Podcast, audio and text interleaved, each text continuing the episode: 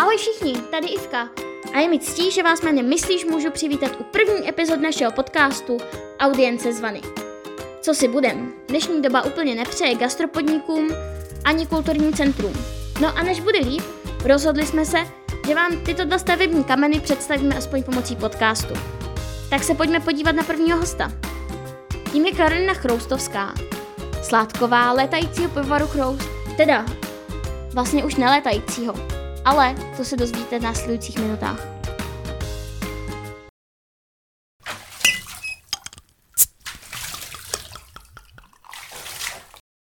Tak Kájo, já bych tě u nás dneska ráda přivítala. Myslíš?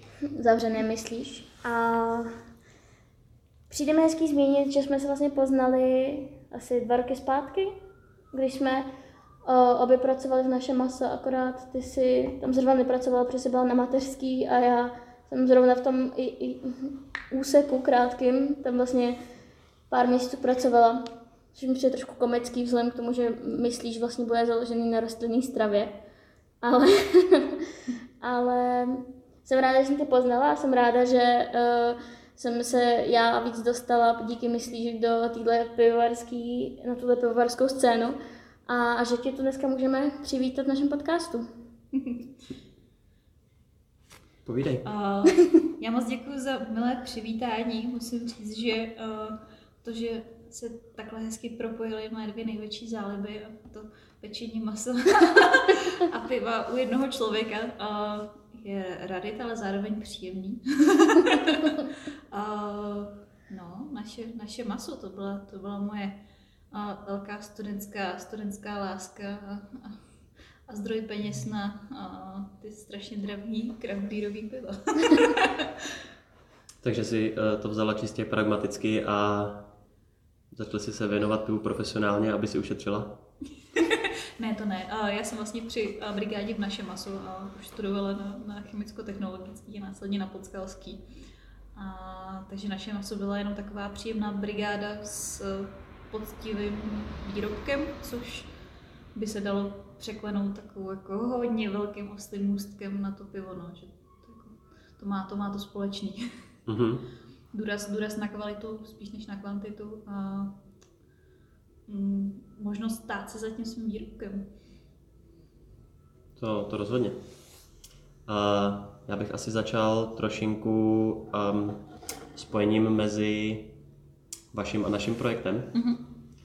A ty si už u nás, myslíš, byla pár měsíců zpátky, už mm. nějakou dobu zpátky, když uh, jsme tady ještě úplně ne, neřádili. To jste ještě ani nekopli, protože jsem tak jako ze dvě devy nakukovala. A mě by zajímalo, uh, co se ti prohnalo hlavou, když jsi dneska prošla těma dveřma a viděla si ten prostor v té podobě, ve který tady dneska je? No, asi jsem si řekla, sakra, tady bude ještě práce. ne, ten prostor je krásný. Uh, řekla bych, že od té doby, co jsem tady byla naposledy, což je už nějaká doba, tak se úžasně otevřel, uh, ukázal svůj potenciál, řekla bych. Uh, ten potenciál je velký a to, co jste tady udělali vlastně svýma silama z druhé ruky a bez nějakých zásadních investic zvenku nebo zásadní větší pomoci, jiných lidí než vašich kamarádů a nadšenců a, a, a přátel, tak říkám, že to je jako úžasný, že se hrozně těším, až sem vejdu za další tři měsíce, kam se to posune. Už teď je jako vidět neuvěřitelná, ne, ne, neuvěřitelný posun, řekla bych, že hlavně dole. Takže ten první, ten první průchod těma dveřma byl jako wow, ale dole to bylo opravdu wow, tam, tam jste udělali velký kus práce. Děkujeme a doufáme, že až situace dovolí, tak se tady velice brzo potkáme. Mm-hmm. A hned ze začátku si dovolím a nadhodit, že úplně ne asi na pivo, protože si nám z první dobrý, když jsme tady otevřeli, a dneska pijeme a od pánů ze Zichovce 12-kovýho Klauda, Sason, tak si nám sdělila, že asi toho moc dneska nevypiješ, protože očekáváš, tak za tím myslíš gratulujeme. Děkuji ale určitě věříme, že uh, najdeme výrobky, uh, který si budeš moc vychutnat i než dostaneš znova chuť na pivo. Chuť na pivo by byla pořád. ale okolnosti tomu nepřejí. Tak a moje klasická otázka, která tady vždycky zazní, mm-hmm. A to protože myslíš a Explodioti jsou projekt, který se zabývá udržitelností a snahou o udržitelnost a nějakou osvětu, tak bych se tě rád zeptal, protože dneska udržitelnost jako slovíčko, jako nějaký termín je hodně omílaný ze všech možných stran a dostali jsme se i tak daleko, že dneska ho lidi využívají v marketingu, i když ne úplně třeba právem. Mě by zajímalo, co pro tebe udržitelnost, jako to slovíčko, jako ten termín, jako ta filozofie znamená. Hmm. no, udržitelnost. Udržitelnost asi pro mě znamená zbytečně neplejtvat a vždycky se nad každou věcí zamyslet znova, jestli buď nemůže sloužit někomu jinému, někomu lepšímu. Asi pro mě znamená i jistou, jistý minimalismus životní, že uh, člověk žije v bytech, kde mu všechno přetejká, nepotřebuje ho to, dusí ho to, přitom by to třeba využil někdo, někdo další a líp. A udržitelnost pro mě znamená asi zamýšlet se i nad tím, co a jak člověk může dělat jinak, jenom tím, že přistupuje v rámci své práce k různým úkolům různě. A to, že přemýšlí nad tím, jak vaří, co vaří, kolik toho vyhodí, jestli si to nemůže sehnat někdy líp nebo, nebo jinak. Tím, že vlastně jsem uh, už takovou dobu v craft beeru, tak craft beer hodně souvisí s dobrým jídlem, uh, s kvalitním jídlem, s různými trhy, farmářskými trhy a takovými mm. věcmi, takže člověk se vlastně tak nějak sám, samovolně, dalo by se říct, nebo tak nějak přirozeně dostává i k tomu, jak ostatní lidi vyrábějí věci, jak je pěstují, jak jsou na to hrdí. Stejně jako já jsem hrdá na svý pivo, mm. jak ho tvořím a za tou filozofií si stojím, tak člověk potkává úžasný lidi kolem sebe, ať už jsou to farmáře, pěstitele zeleniny, mlékaře, výrobce různých fermentovaných nápojů, malý destilérky a tak. Přijde mi, že i v tomhle tom, tom craft beeru, v celý, celému tomu řemeslnému přístupu k výrobě potravin a, a, a dalších výrobků, že ta udržitelnost teď se hodně omí, hodně řeší, přistupuje se k ní už nejenom jako k takovému sexy slovíčku, ale Řekla bych, že to spousta lidí začíná brát vážně a berou to jako svoji nějakou vnitřní filozofii, kdy si řeknou, když můžu, udělám to jinak, líp, uh-huh. udržitelnějc. Takže to je asi... To vyčerpávající odpověď. máš na české scéně nějakého favorita, nějakého oblíbence? Který... Sama sebe. tak samozřejmě jsem největší vlastní fanoušek. Ale myslíš jako, co se týče udržitelnosti nebo mm-hmm, obecně jenom jako je, přístupu k výrobě? Uh, v určitý udržitelnosti. Respektive mm-hmm. myslím si, že eh, to nemusí být nezbytně jenom udržitelnost, nebo mm-hmm. nemusí to být nějaký někdo, jako projekt nebo nějaký, nějaký um, jednotlivec, který hlásá udržitelnost nebo mm-hmm. na tom staví svoje, svoje PR, ale spíš uh, jestli ty třeba pozoruješ někoho, kdo tě v tomhle tom ohledu oslovil a třeba se s ním inspirovala. Těhotný břicho promluvil. uh, jo, asi, asi největší zdroj uh, nějaký uvědomělosti a přístupu, ať už životnímu, nebo právě t, jak, jak vlastně dělá a realizuje svoji práci udržitelně, uh, tak nejvíc těchto lidí asi pozoruju na Instagramu. To je taková jako nejsnažší platforma pro mě, jak si udržovat nějaký povědomí. A, a tam musím říct, Hugo Hromas je pro mě jako velká persona, co se týče vaření a vaření s takovými atypickými surovinama, s, snadnýma surovinama. A Hugo Hromasta je člověk, který letitej, letitej kuchař, dělal vždycky výborný rozhovory na, pro Radio Wave. Teď napsal kuchařku na ohni. Je to i velká persona, kterou třeba sledují všichni šéf kuchaři pro mhm. ambiente, že to takový jako vzor, jak se vaří na ohni, prostě jak se zpracuje prase od čmáčku až po ocásek a že nás ne všechno musí být jenom o mase. Takže jakoby to je, co se týče nějakého jako přístupu, že dělá věci skvěle, je v tom dobrý a ještě je dělá jakoby jinak. Mm-hmm. Ne úplně konvenčně a ne úplně jenom jako na efekt. A co dál? No, bohužel v tom craft beeru.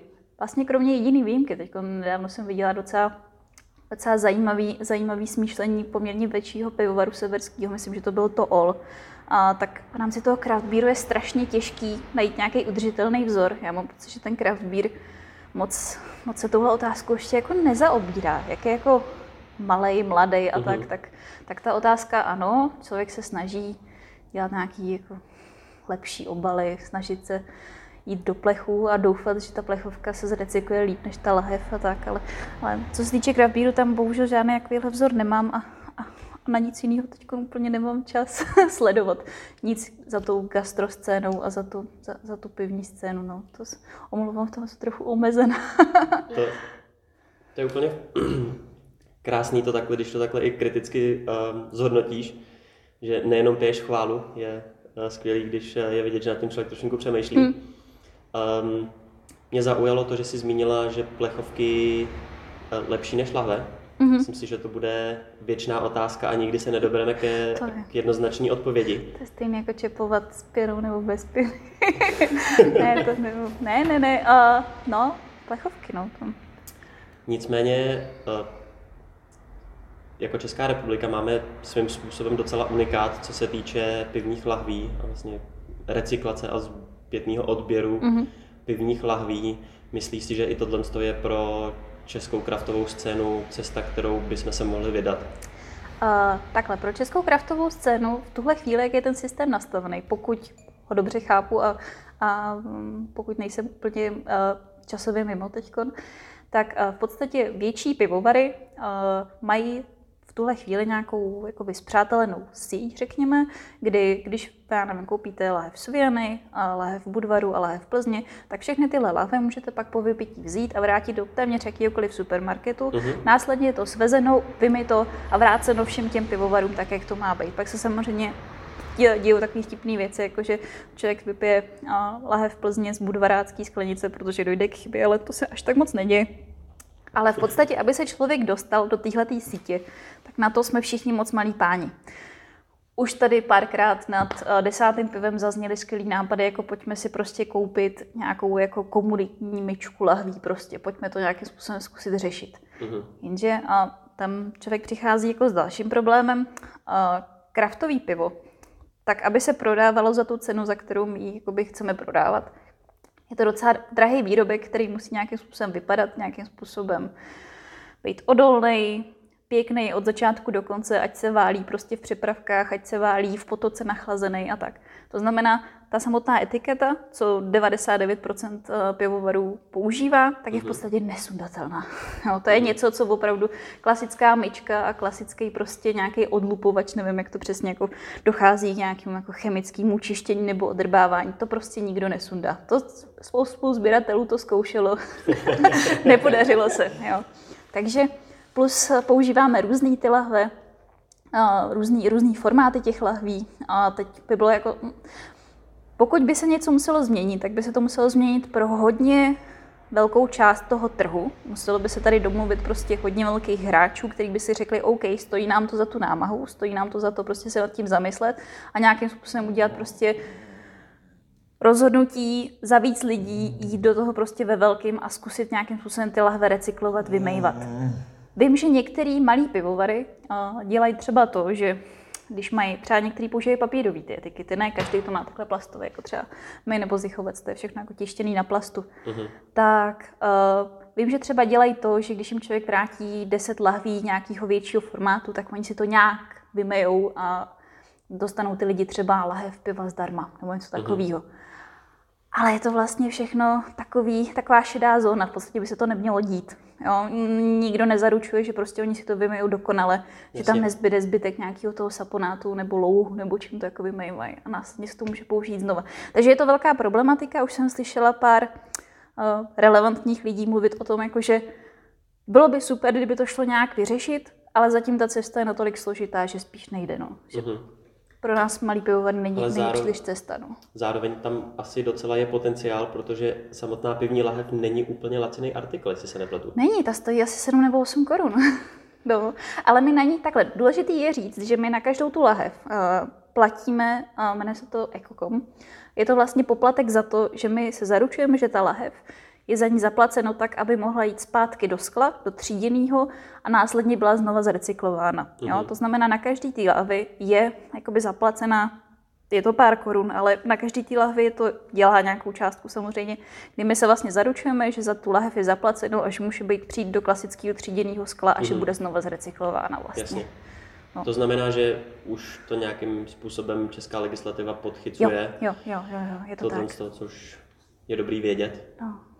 Nevíš, jak je to třeba v zahraničí, když jako Česká republika je na ten kraftový rybníček ještě docela malá, mm-hmm. jestli třeba, nevím, taková Belgie nebo Skandinávie, Británie, něco takového, kde ta kraftová cena je vlastně rozšířenější. A to pivo je tam často v lahvích, byť třeba ve třetinkách. Hmm. Tak jestli tam třeba funguje něco takového, nebo jestli myslíš, že tam je nějaký potenciál k tomu, aby tam tady ten vratný systém fungoval.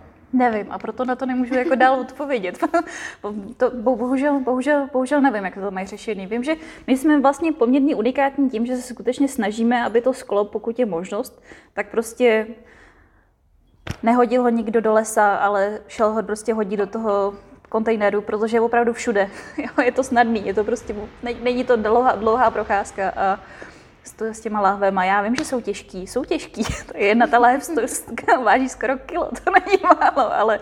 Na druhou ale... stranu ten člověk eh, zvládnul tu lahev domů doníst z obchodu no, a ještě no. k tomu plnou, že? Jo, nebuďte líní, třiďte odpad. Chápu, prostě. že ta motivace, když je ta lahev prázdná, no. tak je hodně nižší, ale... Ale co se týče toho zahraničí, tak to přímě popravdě musím říct, že fakt nevím. No, ne, nevím, nevím, jak moc je to dostupný, nevím, jak moc je to tam řešený vůbec. Bohužel nejsem schopná odpovědět pořádku. Mě zajímalo, jestli právě o tom nemáš nějaký větší informace než, než my. Ne, ne, ne. Nemám. To není tak, tak hezký, jako eh, dávat na Instagram eh, nejnovější odrůdu chmele do New England IPy, bohužel. um, co vůbec říkáš na dnešní pivečko? Na, ten cloud? Já musím říct, prosím, ať, ať, ať víc pivovarů vaří prostě, prostě ty sezóny, to je prostě, to je super. Je to, Dokázala bys nám o něm říct něco víc, jako jaký má původ třeba? Protože myslím, že spoustu našich posluchačů mm. ne, nebude úplně uh, pivních geeků a, a mohlo by to... Teď byla, teď bych byla relevant. řeknu, řeknu, co si myslím, že je bezpečný říct, teď mě někdo nekamenuje potom, ale, ale v podstatě uh, sezon je pivo, který uh, je z Belgie původem a je to vlastně pivo, který tam má uh, velkou oblibu pro svou velkou pitelnost.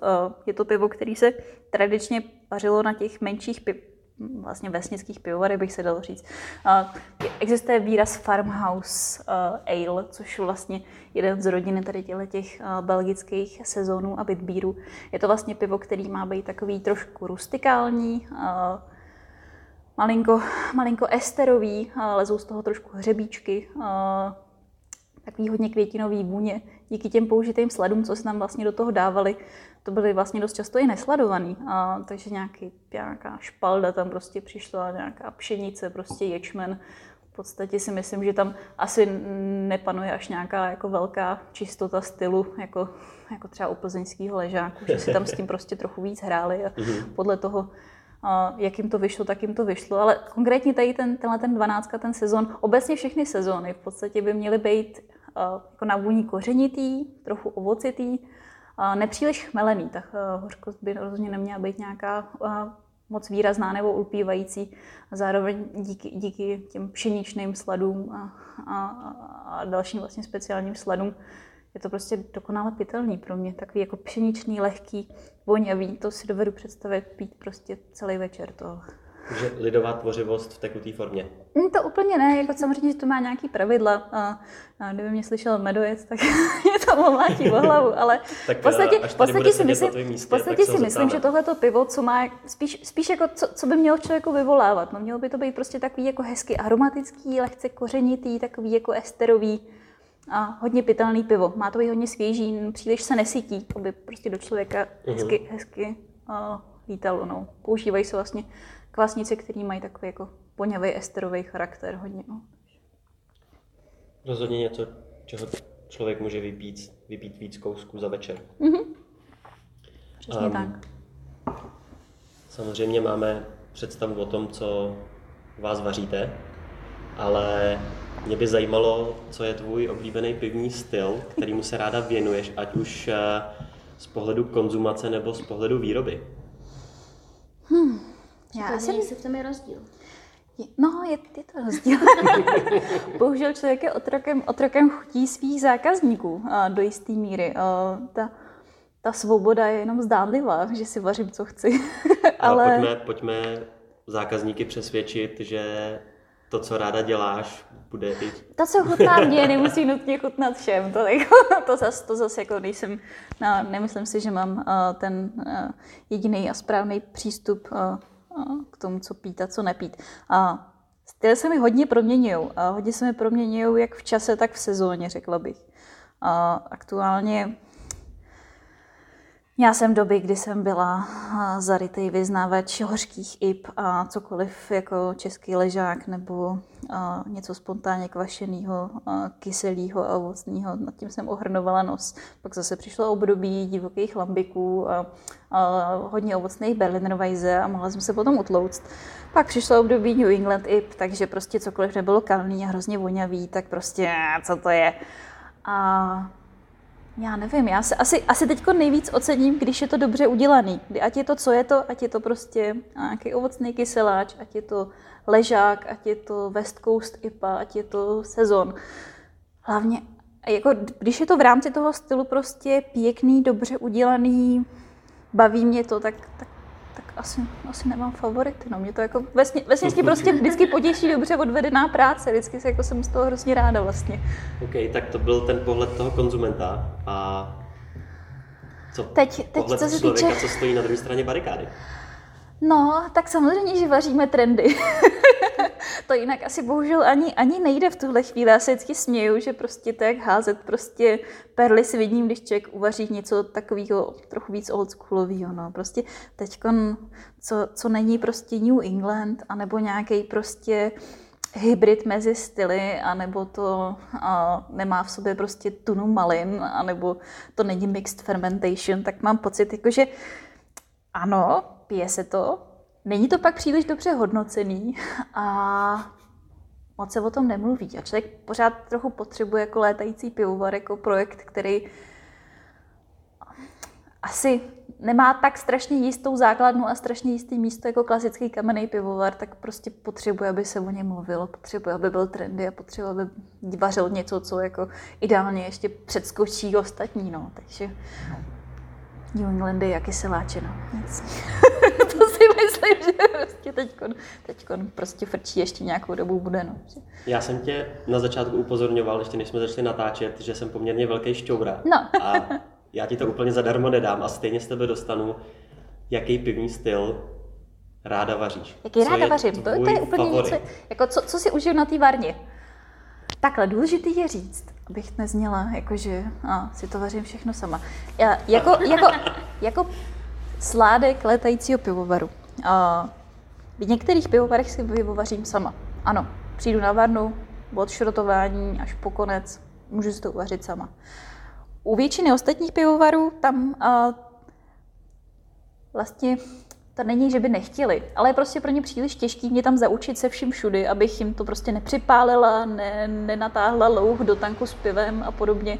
Tak uh, vždycky tam jakoby jsem u toho procesu, zadávám tu výrobu, ochutnávám to v průběhu, hlídám si to kvašení, hlídám si ten proces, ale nejsem tam prostě fyzicky celou dobu na té varně, nevařím to já, prostě už teď jako v požehnaném stavu navíc, to je takový, jako, ještě bych tam pobíhala s na té varně, ale jestli si nejvíc, no nejvíce užívám asi ležák, protože mně prostě přijde, že, že je to jako hrozná alchymie, prostě, že, že ten český ležák hrozně málo odpustí, že uh, když, když člověku ujede trochu ruka u nějaký prostě ipy, tak vždycky člověk může přitlačit trochu u té druhé várky s chmelem, jo, když, když prostě kyseláč má nějakou divnou chuť, tak tam toho ovoce dáš víc prostě. Jsou takový promíjivější, řekněme, ty styly. Uh, ale ten český ležák, jak je to prostě opravdu jenom ten slad a chmel a obě, oba, obě dvě ty chutě jsou poměrně jako základní a všichni je velmi dobře znají, tak, tak uh-huh. to, je, to je asi taková největší výzva prostě uvařit jako dobrý ležák. No. A ještě si říct, tak tohle je nejlepší ležák a druhý den přijde někdo, no to je moc sladový, nebo to je moc hořký, nebo prostě. Já ti musím poděkovat za tuhle odpověď, protože jednak mě teda poměrně překvapila. Hmm. A zároveň na ní rovnou navážu, protože jako pivní like mm-hmm. člověk, který se na té scéně trošinku pohybuje a má k ní svým způsobem blízko i kvůli myslíš, mm-hmm. tak jsem se xkrát set, eh, setkal s názorem, že ležák je nuda a mm-hmm. český kraft nebo kraft obecně um, ležáky nedělá, protože jsou daleko zajímavější pivní styly. A zároveň tohle, tahle tvoje odpověď souzní víc, víc s mým názorem toho, že kolikrát je to trošinku jinak a vlastně mě ta tvoje odpověď mile překvapila a potěšila. nikdo nevaří ležák, protože ho nikdo nemůže prodat za 120 korun v lahvi. ne, to je opravdu takhle jednoduchý to je prostě. Uh-huh. A český ležák vařený středně velkými a většími pivovary je pořád vlastně dost dobrý, jakoby na standardy, co jsou v zahraničí, co se vaří prostě v Americe za ty jejich Bud Lighty a podobně. Jo. A jsou to prostě, jsou to pořád jako dobrý piva, jo, který si já schutí prostě, když se kam zahradu dám, já přiznávám, mám ráda Březňáka prostě, mm-hmm. mám mhm. ráda Regenta, přijdou mi to jako za tu cenu. To je úplně nesmysl prostě, jak to chutná. Jo, jako, fakt, fakt je to jako velmi, velmi dobrý, hodně levný pivo. A prostě si myslím, že český konzument, český zákazník má nějakou představu o tom, co je ochotný dát za půl litr ležáku. Mm-hmm. My jako malý kraftový pivovary ty fixní náklady, ať vaříme New England IPu, nebo vaříme ležák, máme pořád jako velmi podobný já a jsem, velmi vysoký. Já jsem to tam chtěl no. trošku zmínit, že vlastně je dobrý přemýšlet eh, nad tou cenotvorbou no. a uvědomit si, že no. fixní náklady várky čehokoliv jsou jasně daný. No, to ty a... lidi pořád platí člověk stejně. To, to jako nejde říct, oj, to si vařil jenom ležák, jako to, to ti tolik nedám. To fakt nejde. A plus teda ještě, jako my vaříme ležák, teď zrovna úterý ho budu vařit, hrozně se těším, protože budeme zkoušet nový chmel z takový malinkatý farmy na, na uh, Uštecku, uh, tak, tak se těším, jak to dopadne, ale... Tak to jsme zvědaví. Každopádně, no prostě Uvařit dobrý ležák, který je obecně dobře přijímaný a dobře hodnocený, je otázka takového, já bych řekla, taková, takový, taková hrdost, jako sládka českýho prostě obecně, jo, jako mm-hmm. člověk prostě chce i toho dědečka si ho potěšit, jako dědo, podívej se u moře, jako jeho ležák, ti bude chutnat, to ti konečně bude chutnat, ale... Já myslím, že jestli uh, si čitá pustí tenhle díl, tak si budou kroutit prostě u nohou. jo? Jak to? myslím si, že uh, ne, tak uh, jednak čitá uh, tady s náma na spoustě věcí taky spolupracuje mm-hmm. a a svým způsobem nám kolikrát dělá nějakýho guru. Mm-hmm.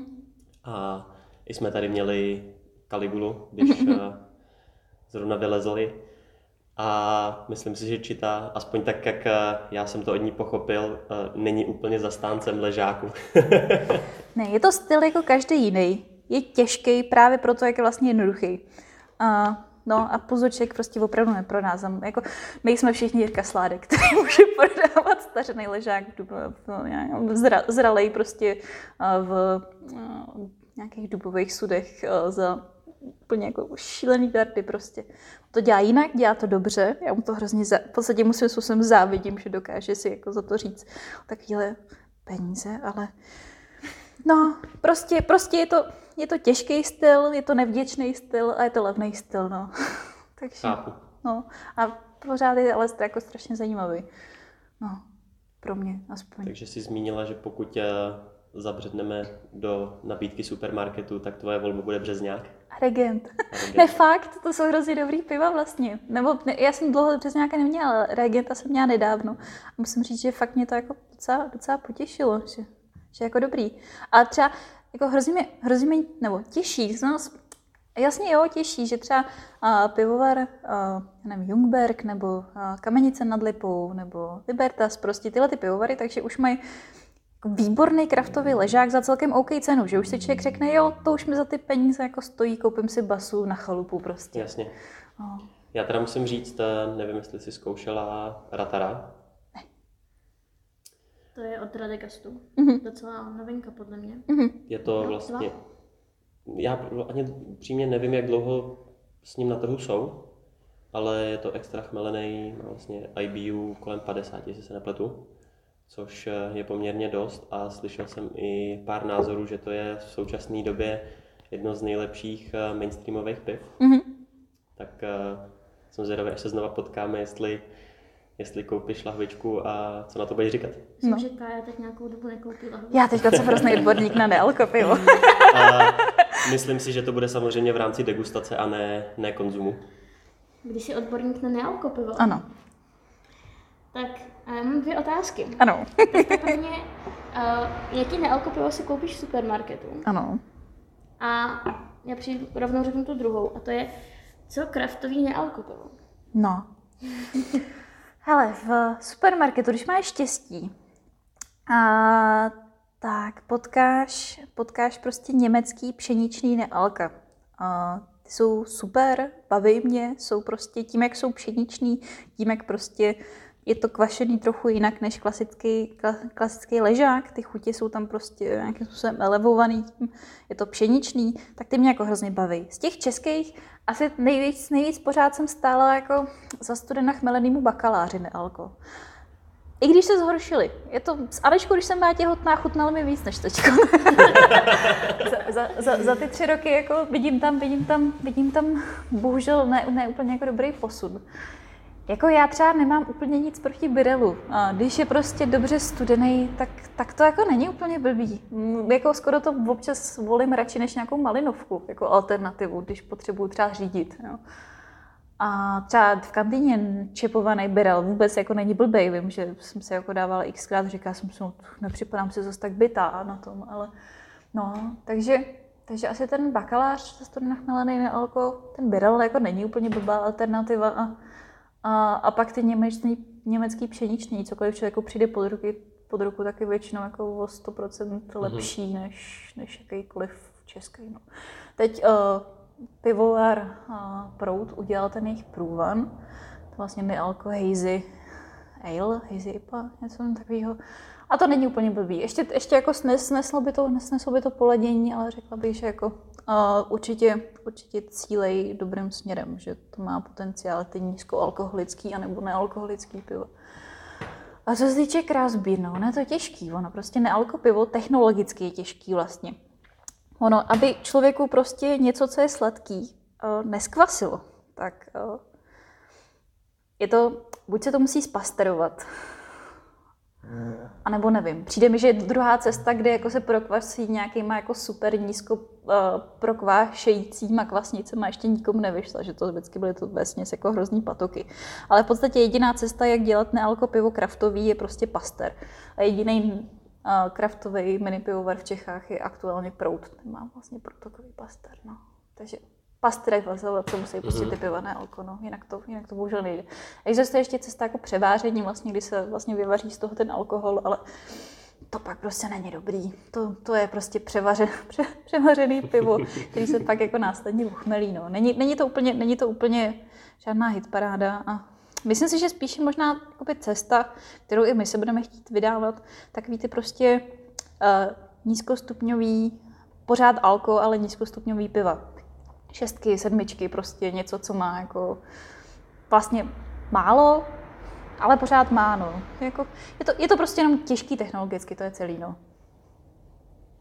Co říkáš na kraftový pivovar Prout? Eh, On má takovou poměrně asi složitou pozici na divné, kraftové scéně na to. a právě uh, si mi tak trošinku nahrála, tak uh, ti ten míč vrátím zpátky a zeptám se tě na něj.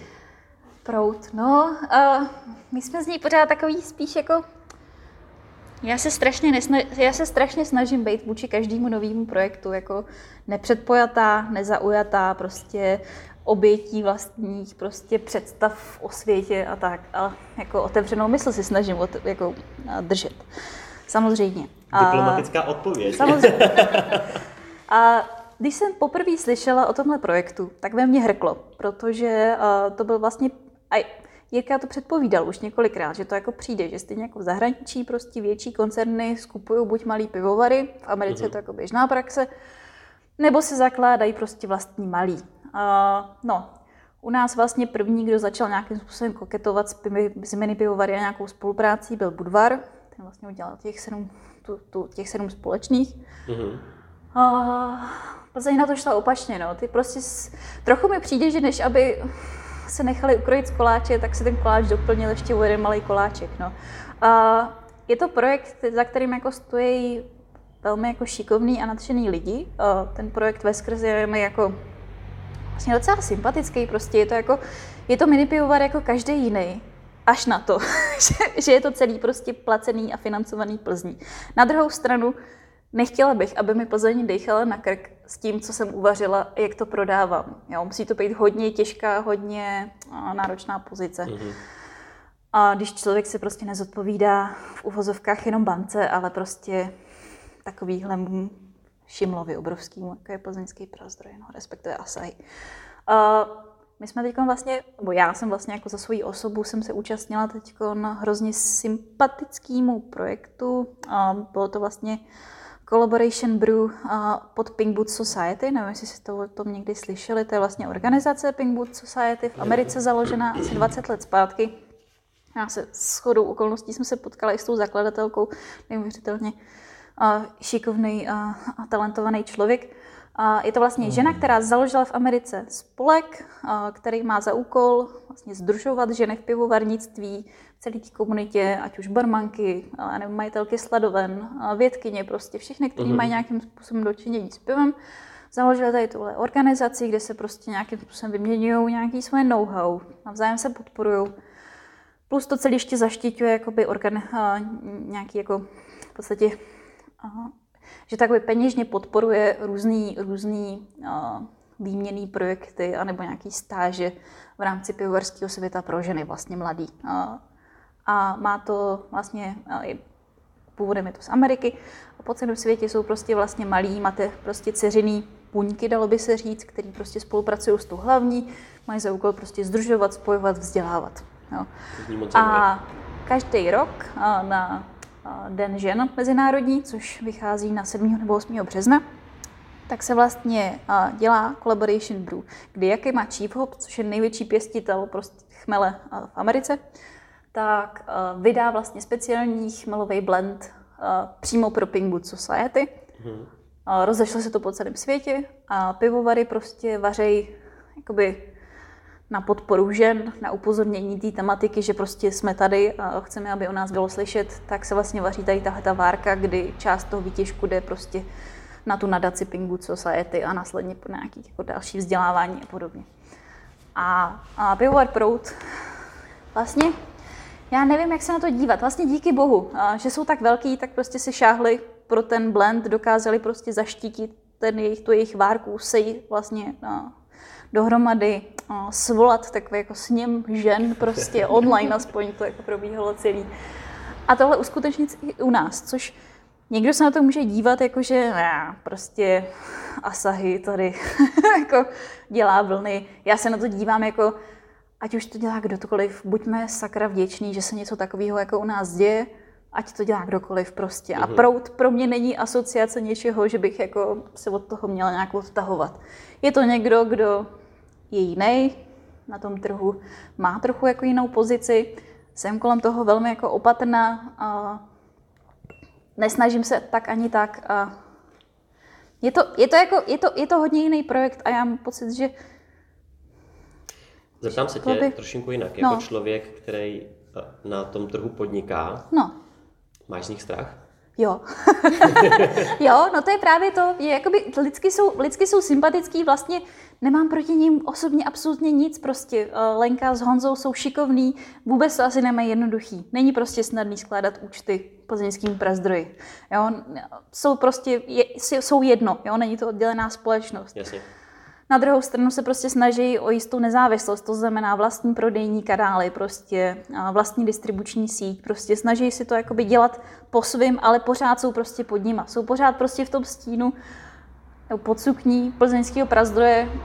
Je to dobře i špatně. No, jako a co se týče mě jako člověka, který podniká jako mini pivovar, jako jo, je to prostě, je to, na, na těch váhách to jako se rozkolísalo prostě. A všichni jsme tady byli takový jako malí, Všichni jsme tady byli nějak jako částečně sou, soukromně vlastněný. Snažili jsme se o to tak nějak jako všichni na koleni, prostě všichni, všichni byli tam, nebo takhle, všichni z nás si zažili, kdy prostě osobně prodávali pivo na festiácích, protože prostě neměli na brigádníky. Kdy si sami navrhovali etikety, protože prostě neměli na grafika. A plzeňský, respektive Prout, prostě dostal jakoby celý balíček. Ale prostě ono, Ona ta jistá autentičnost, co jsme si vlastně všichni za ta léta vybudovali, no, bude jim to chybět, no, budou tom se dohánět někde jinde, že jo.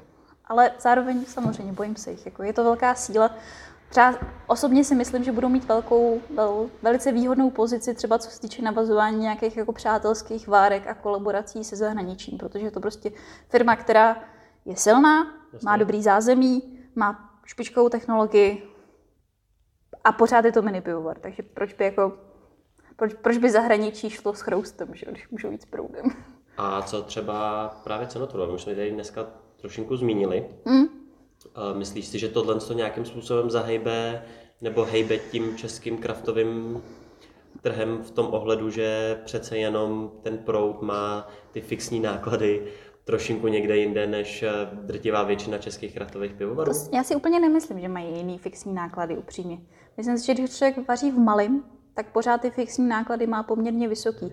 Plus Plzeň, my vlastně jsme všichni hrozně rádi za to, jakou cenotvorbu nasadila Plzeň s plzeňským prazdrojem, jako s tou plzničkou, co si všichni dáváme, že je vlastně docela drahá. Jo? Mm-hmm. Že, že uh, člověk prostě nebojuje s Plzní, kterou pořád považuje jako za velmi, velmi dobrý prostě ležák, který by stál prostě na čipu 30. Stojí prostě 50 a víc. A to je vlastně hrozně super. A ten proud podle mě, proč by, proč by si vlastně ničili něco, co jsme nastavili my, tady všichni jako, jako cenotvorbu, prostě obecně braný fakt, že craft beer je prostě dražší, ale měl by být vlastně kvalitnější, měl by to být jako nějaká přidaná hodnota v tom. A myslím si, že by byli asi sami proti sobě, kdyby se snažili jít s cenama dolů. Proč prodávat něco levněji, když to můžeš prodat drážno? Protože můžou uzmout, uzmout větší část toho trhu já si nemyslím úplně, že ten trh jim bude tak jako na ruku. Um, pevně takže... v to doufám, pevně v to doufám, jako že, že prostě já, já strašně doufám, že jestli si vybudují nějaký místo na trhu, tak to bude tím, že budou prostě vařit dobrý pivo. Jo? Takže a ne věříš... tím, že je to prostě plzeňský prazdroj vlastně. No. Jasně, takže jo. věříš v nějakou určitou skepsi zákazníků a hospodských. Jako doufám, doufám. A fakt jim nepřeju vůbec nic špatného a myslím si, že prostě to mají vlastně svým způsobem jako těžký to, jako zároveň, že jich samozřejmě hrozně závidí tu technologii a to prostě, že jako takhle paster máme. Prostě, že je to, je to je to určitá nerovnováha v rámci toho trhu, ale myslím si, že prostě se to nějakým jako vlněním prostě postupně zase zahladí a, a pevně doufám, že to místa na trhu si získají prostě ne svojí pozicí, kterou jako mají automaticky, ale tím, že prostě budou vařit něco dobrýho. No. Mm-hmm. To si myslím, že je velice zdravá odpověď. Vy jste na trhu od roku 2016, mm-hmm. jestli se nepletu, říkám prosince, správně. No. Takže těsně jsme to stihli. um, do dneška se označujete za létající pivovar, mm-hmm. i když si myslím, že ta vaše pozice je poměrně specifická. Teď už se označujeme jako tankisti. uh, dali jste dohromady prapor? Ne, dali jsme dohromady tanky. uh, no, Nevím, jestli ještě chceš pokračovat té otázce, nebo jestli... Česká republika? Má víc jak tři? Máme víc než tři tanky. To jsme největší rota v republice, se uh, No, jasně, doteď vlastně do nedávna jsme byli létající pivovar, vlastně ještě pořád uh, je to pro nás relevantní. Uh, v tuhle chvíli uh, používáme výraz kontraktní, což znamená, že jsme pivovar, který je vázaný kontraktem na Alma Mater, na náš domácí pivovar, což je teď pivovar Fedetra, což je druhý uh-huh. projekt pivovaru Klok, kde uh-huh. se mhm. samozřejmě bude dál Klok vařit, ale a, ta budova se jmenuje Fenetra, a, nová značka jejich báječných spontánních piv je, se jmenuje Fenetra. A, a vlastně ten jejich projekt byl, je, je velký, je odvážný, je výborně technologicky vybavený a nějakým záhadným způsobem se nám povedlo ukecat, že si tam koupíme kus vlastní technologie, aby jsme si v podstatě pojistili mm-hmm. kapacitu vaření na následujících x let. Protože to byla ta věc, se kterou jsme jako letači bojovali úplně nejvíc. Vždycky jsme někam přišli, vytrénovali jsme si je, vařili jsme tam super piva, nějaká jako konstantní kvalita byla nastavená a oni řekli, tak a máme plno prostě, už potřebujeme vařit svoje pivo prostě, bohužel s váma musíme rozloučit prostě. A tak jsme zase škočovali dál. A to vůbec není žádná legrace vařit nějak jako stejný piva, stejně dobrý piva v novém pivovaru. Je to problém a nějakým způsobem nám to prostě bránilo v tom si představit, že to budeme dělat ještě dalších deset let. No. A takže jsme přemýšleli o vlastním, o tom, že bychom ještě do nějakého společného projektu a nakonec nám kluci kejvili na tohle, což doteď považuji za takový malý zázrak. A vlastně do jejich technologií jsme koupili naše vlastní vybavení, naše vlastní tanky. Mm-hmm. To znamená, jsme s nima na nějakých 6 let domluvený plus minus. Je to samozřejmě vypověditelný s obou stran, že my tam k ním umístíme tu naší technologii. Oni vlastně tím pádem neměli s námi jakoby finanční náklady navíc. Jasně. A my máme prostě na velmi dlouhou dobu zajištěný konstantní vyrábění piva. Znamená to teda, že jsi trošinku uh, víc svým pánem, předpokládám? V tom ohledu, že si v tom pivovaru s tou technologií můžeš dělat víc, co uznáš za vhodný oproti tomu, když jste byli opravdu létajícím pivovarem, tak jak je většinou známe? Mm.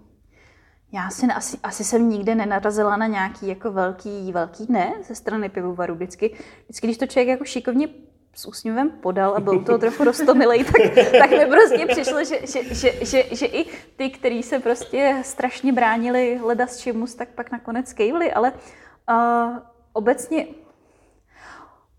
obecně mi přijde, že vlastně pro pivovar, když tam přijde létající pivovar, který dělá nějaký trochu experimenty, snaží se posouvat ty hranice, tak je to vlastně pro ně strašně přínosný, protože mhm. vlastně je to a bezpečný svým způsobem, protože oni vlastně ty takový ty jako co nejsilnější pivo umím scedit, nebo co nejvíc můžu narvat dry hopu prostě do tanku, tak si to vyzkouší na tom jejich pivu, prostě ne na tom mým, jo? A je to, já nevím, jako, opravdu jsem se asi nikdy nesetkala, kromě jedné věci, a s tím, že by mi někde říkali ne. Na co jsou občas trochu skeptický pivovary a naprosto to respektuju a chápu je na Berliner Weisse. Dost často z jistý nevědomosti. Je to prostě kyseláč, kvasí se to, nechává se to zakvášet vlastně na varně laktobacilama. Samozřejmě laktobacil, když přiskočí do klasického piva, tak klasický pivo skysne. Dost často zkazí se prostě. A je to berberka, který jsou sládci a majitelé pivovarů skeptický a dokud tím člověk jako zevrubně nevysvětlí, že skutečně na té varně pak to stačí jako vypářit a převařit a dobrý, tak, tak se jakoby nic nemůže stát. No. Takže jakoby za mě jsem asi nikdy nenarazila na žádný jiný hranice než toho, jak dobrá byla jejich technologie. No. Uh-huh. A teďka teda máte nějaký své místečko na pár let? No, šest, no, je to super, počty je hrozně dobrý místo, tam všichni jděte na výlet, tam je to hrozně dobrý. Já myslím, že až to půjde, tak určitě, určitě se vydáme, protože uh, pozice hospodského potřebujeme navazovat dobré vztahy. A... Tam se to navazuje sama. a co si budeme, je to takovej, um, taková divoká karta k tomu se dostat do trošku zázemí a vidět zajímavé věci, hmm. Což uh, my moc rádi, celá naše parta.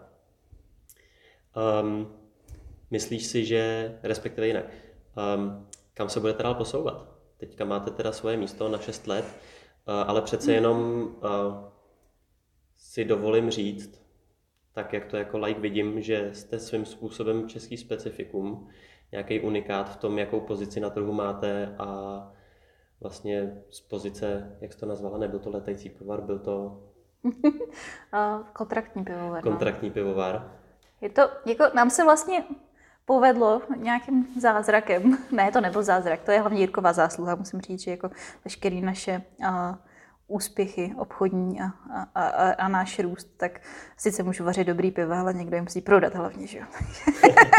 Takže to je to jako velká zásluha Jirky. Uh, nám se vlastně podařilo jako létající pivovar do, tak obstát s našima pivama, že nám ty zákazníci je kupovali znova. A že jsme nebyli obětí neustálých jako novinek a neustálých inovací, že jsme prostě pořád nemuseli přicházet s novýma a novýma recepturama, novýma postupama, ale že ty lidi vlastně asi to bylo nějakou cenotvorbou, asi to bylo nějakou jako držením nějaký jako kvality, že prostě člověk uvařil jednu hoptopy a chutnala velmi, velmi podobně jako ta druhá hoptopy, jako třetí, čtvrtá, pátá plácnu. Takže Uh, no, asi, asi bych řekla, že jsme tak jakoby velný, velký a silný v kramflecích na to, že jsme pořád jako létající nebo kontraktní pivovar. Díky tomu, že nám ty lidi jakoby si zvykli na ty naše piva. Že nemusíme pořád vařit jako něco hrozně nového. Jako jasně, vaříme hodně nové věci, ale nemusíme je dělat vždycky. A ty lidi jasně. už vědí, co je milkshake od chrousta. Ty lidi vědí už, co je prostě hoptopy od chrousta. Je to hrozně super. No, takže Um, Asi se nám je podařilo přesvědčit, že má cenu si koupit to pivo ještě jedno. Dvakrát, třikrát. Myslím, že se vám to docela daří. Já mám ještě dvě otázky, respektive dvě takové věci, které bych chtěl nakousnout mm-hmm. a myslím si, že je v pohodě, když ten náš časový rámec trošinku překročíme. Já se omlouvám, jsem hrozně ukecaná, když dostanu prostor. Je, to je ta lepší varianta. Um, ono se to dost blbě dělá, když člověk si povídá s někým 45 minut a dostává jednoslovní odpovědi. 45 minut, kdo mě bude chtít poslouchat 45 minut?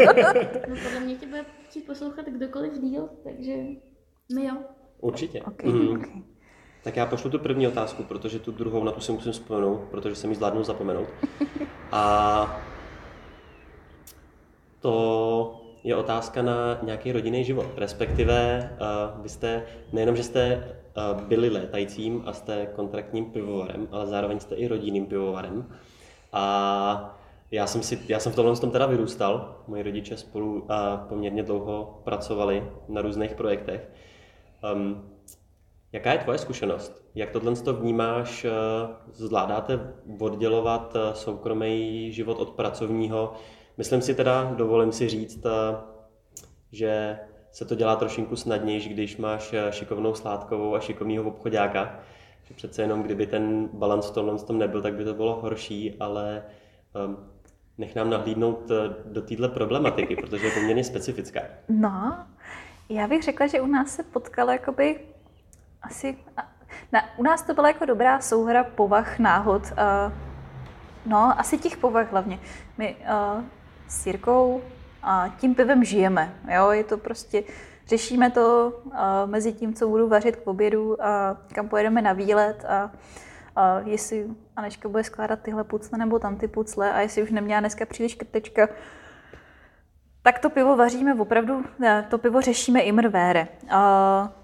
A hodně se to vyvíjelo, jo. Za začátku jsme to řešili asi víc a víc jako intenzivnějíc a naše rande vypadaly tak, že jsme prostě jeli někam na festiák spolu v dodávce a říkali jsme si, jak je to pěkný, že jsme spolu. Že?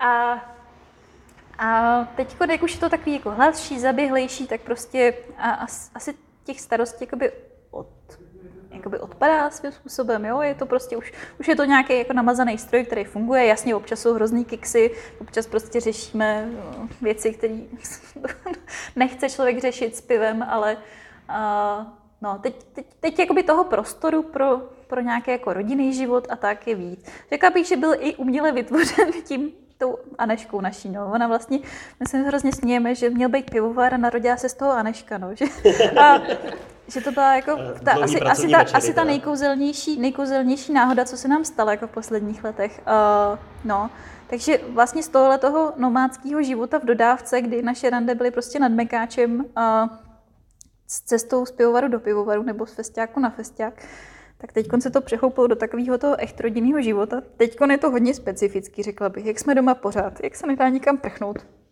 Prcháme jenom do počtejna, vždycky jeden nebo druhý a v podstatě se hádáme, kdo tam zrovna pojede, protože je to jako za odměnu v podstatě. To, to skoro Ale- zní jako, že uh, jste se chystali znova postavit pivovar a místo toho přišel další přírůstek. tak Mm. Ne, jste, ne, ne, to už bylo, to eh, už bylo, to už jsem si říkala, tak, tak už pojďme, tak už prostě, teď, tak prostě máme jedno malý, tak, tak ještě druhý prostě, ať už to máme svým způsobem ne z krku, ale prostě ať už pak máme jakoby větší děti, se kterými bude jako dělat jako zase jiný srandy, že? Teďka uvidíme, jestli Ale- uh, Jirka bude poslouchat a jaká bude tvoje diplomatická odpověď. Um, Každopádně, my jsme jakoby, my máme s Jirkou štěstí, my jsme oba dva poměrně veselí, nekonfliktní lidi.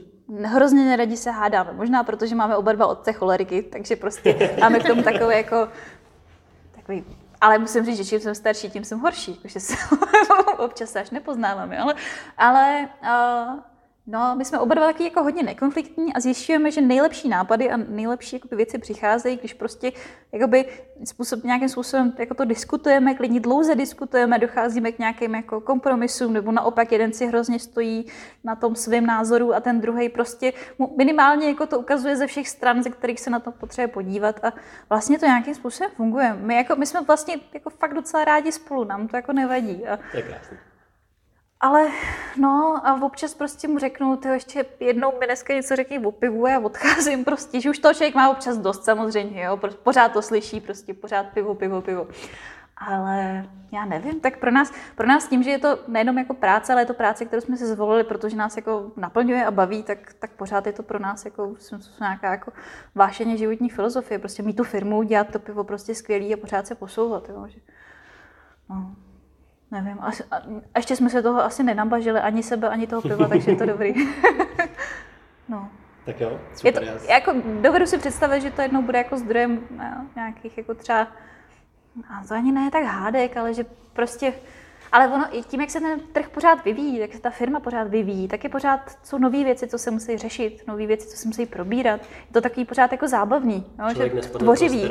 Jo, není to tak, že bychom dělali tu jednu věc pořád stejně hmm. a to si dovedu představit, jako, že už by nám možná lezlo ušima, ale tohle je takový jako hodně tvůrčí proces, takže plus máme jako velmi dobře roz, rozdělený nějaký jako zodpovědnosti. Já prostě hmm. mám tu výrobu, kterou samozřejmě si jako konzultuju. Není to, že bych si ty piva vymýšlela sama a Jirka k tomu neměl co říct, nebo by ho k tomu nenechala něco říct. To naopak, jako dost často přichází jako s novýma nápadama on a já jsem pak ten, který to vlastně jakoby dá na papír prostě.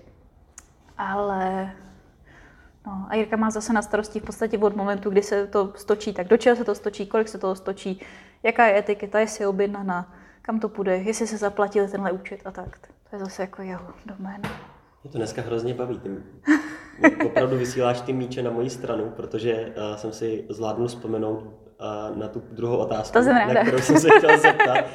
A to jsou etikety. No. Ivka mi teďka poradí, protože um, když jsme sem uh, jeli od nás z bytu, mm-hmm. tak um, jsme koukali na váš Instagram a přemýšleli jsme, co budeme dneska řešit, o čem se budeme bavit.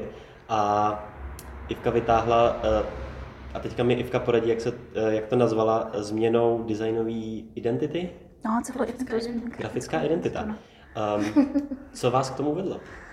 No, je to nový, je to nový, ale připravuje se to strašně dlouho. To, je, to je, tak, to je horší než porod.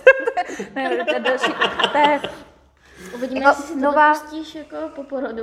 Ne, já už jsem jeden zažila, to je fakt opravdu, je to těžší než porod.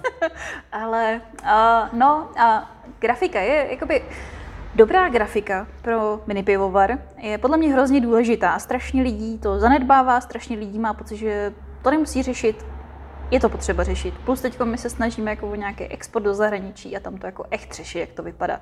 Prostě obal prodává, tečka. No. Jasně. Jasně, člověk může mít nějaký renomé, ale na to nemůže spolehat prostě vždycky. Spíš toto nemá spolehat, tak musí to prostě nějak vypadat.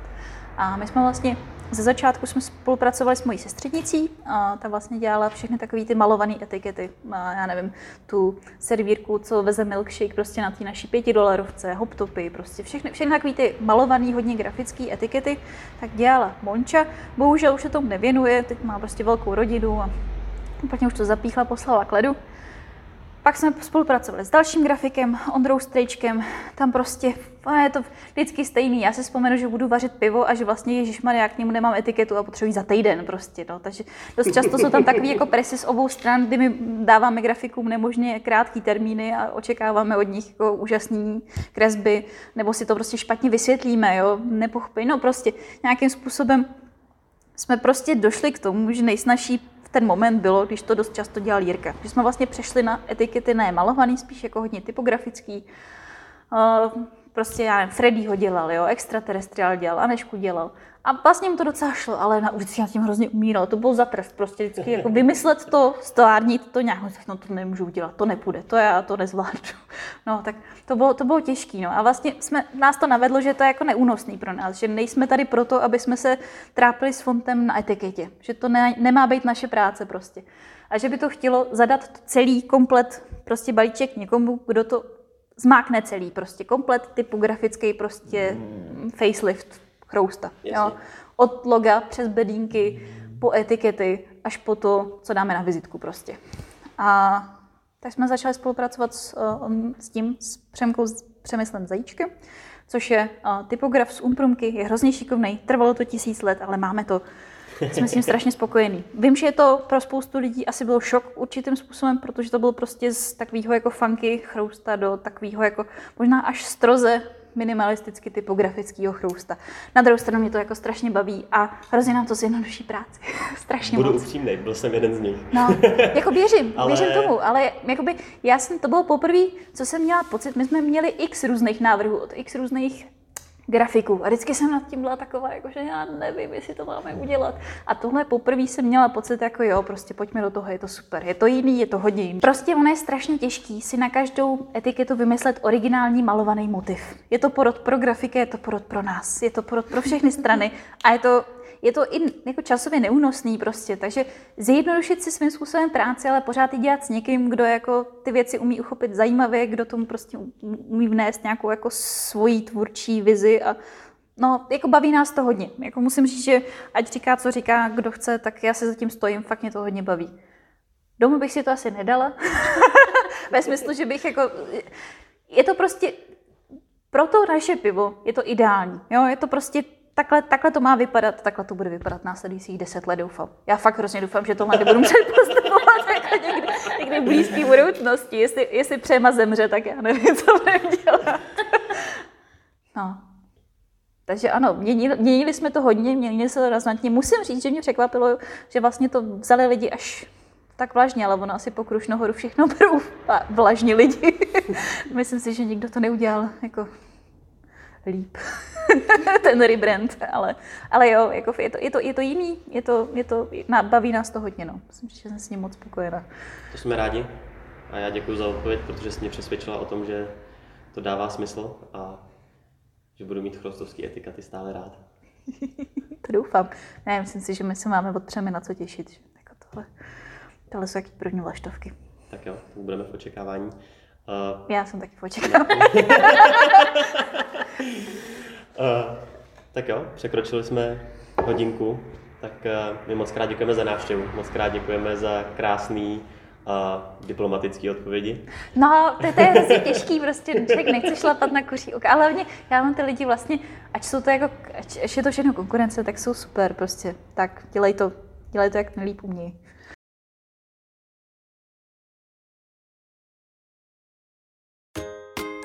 Hodinka uplynula jak nic a konec první epizody si nachýlil.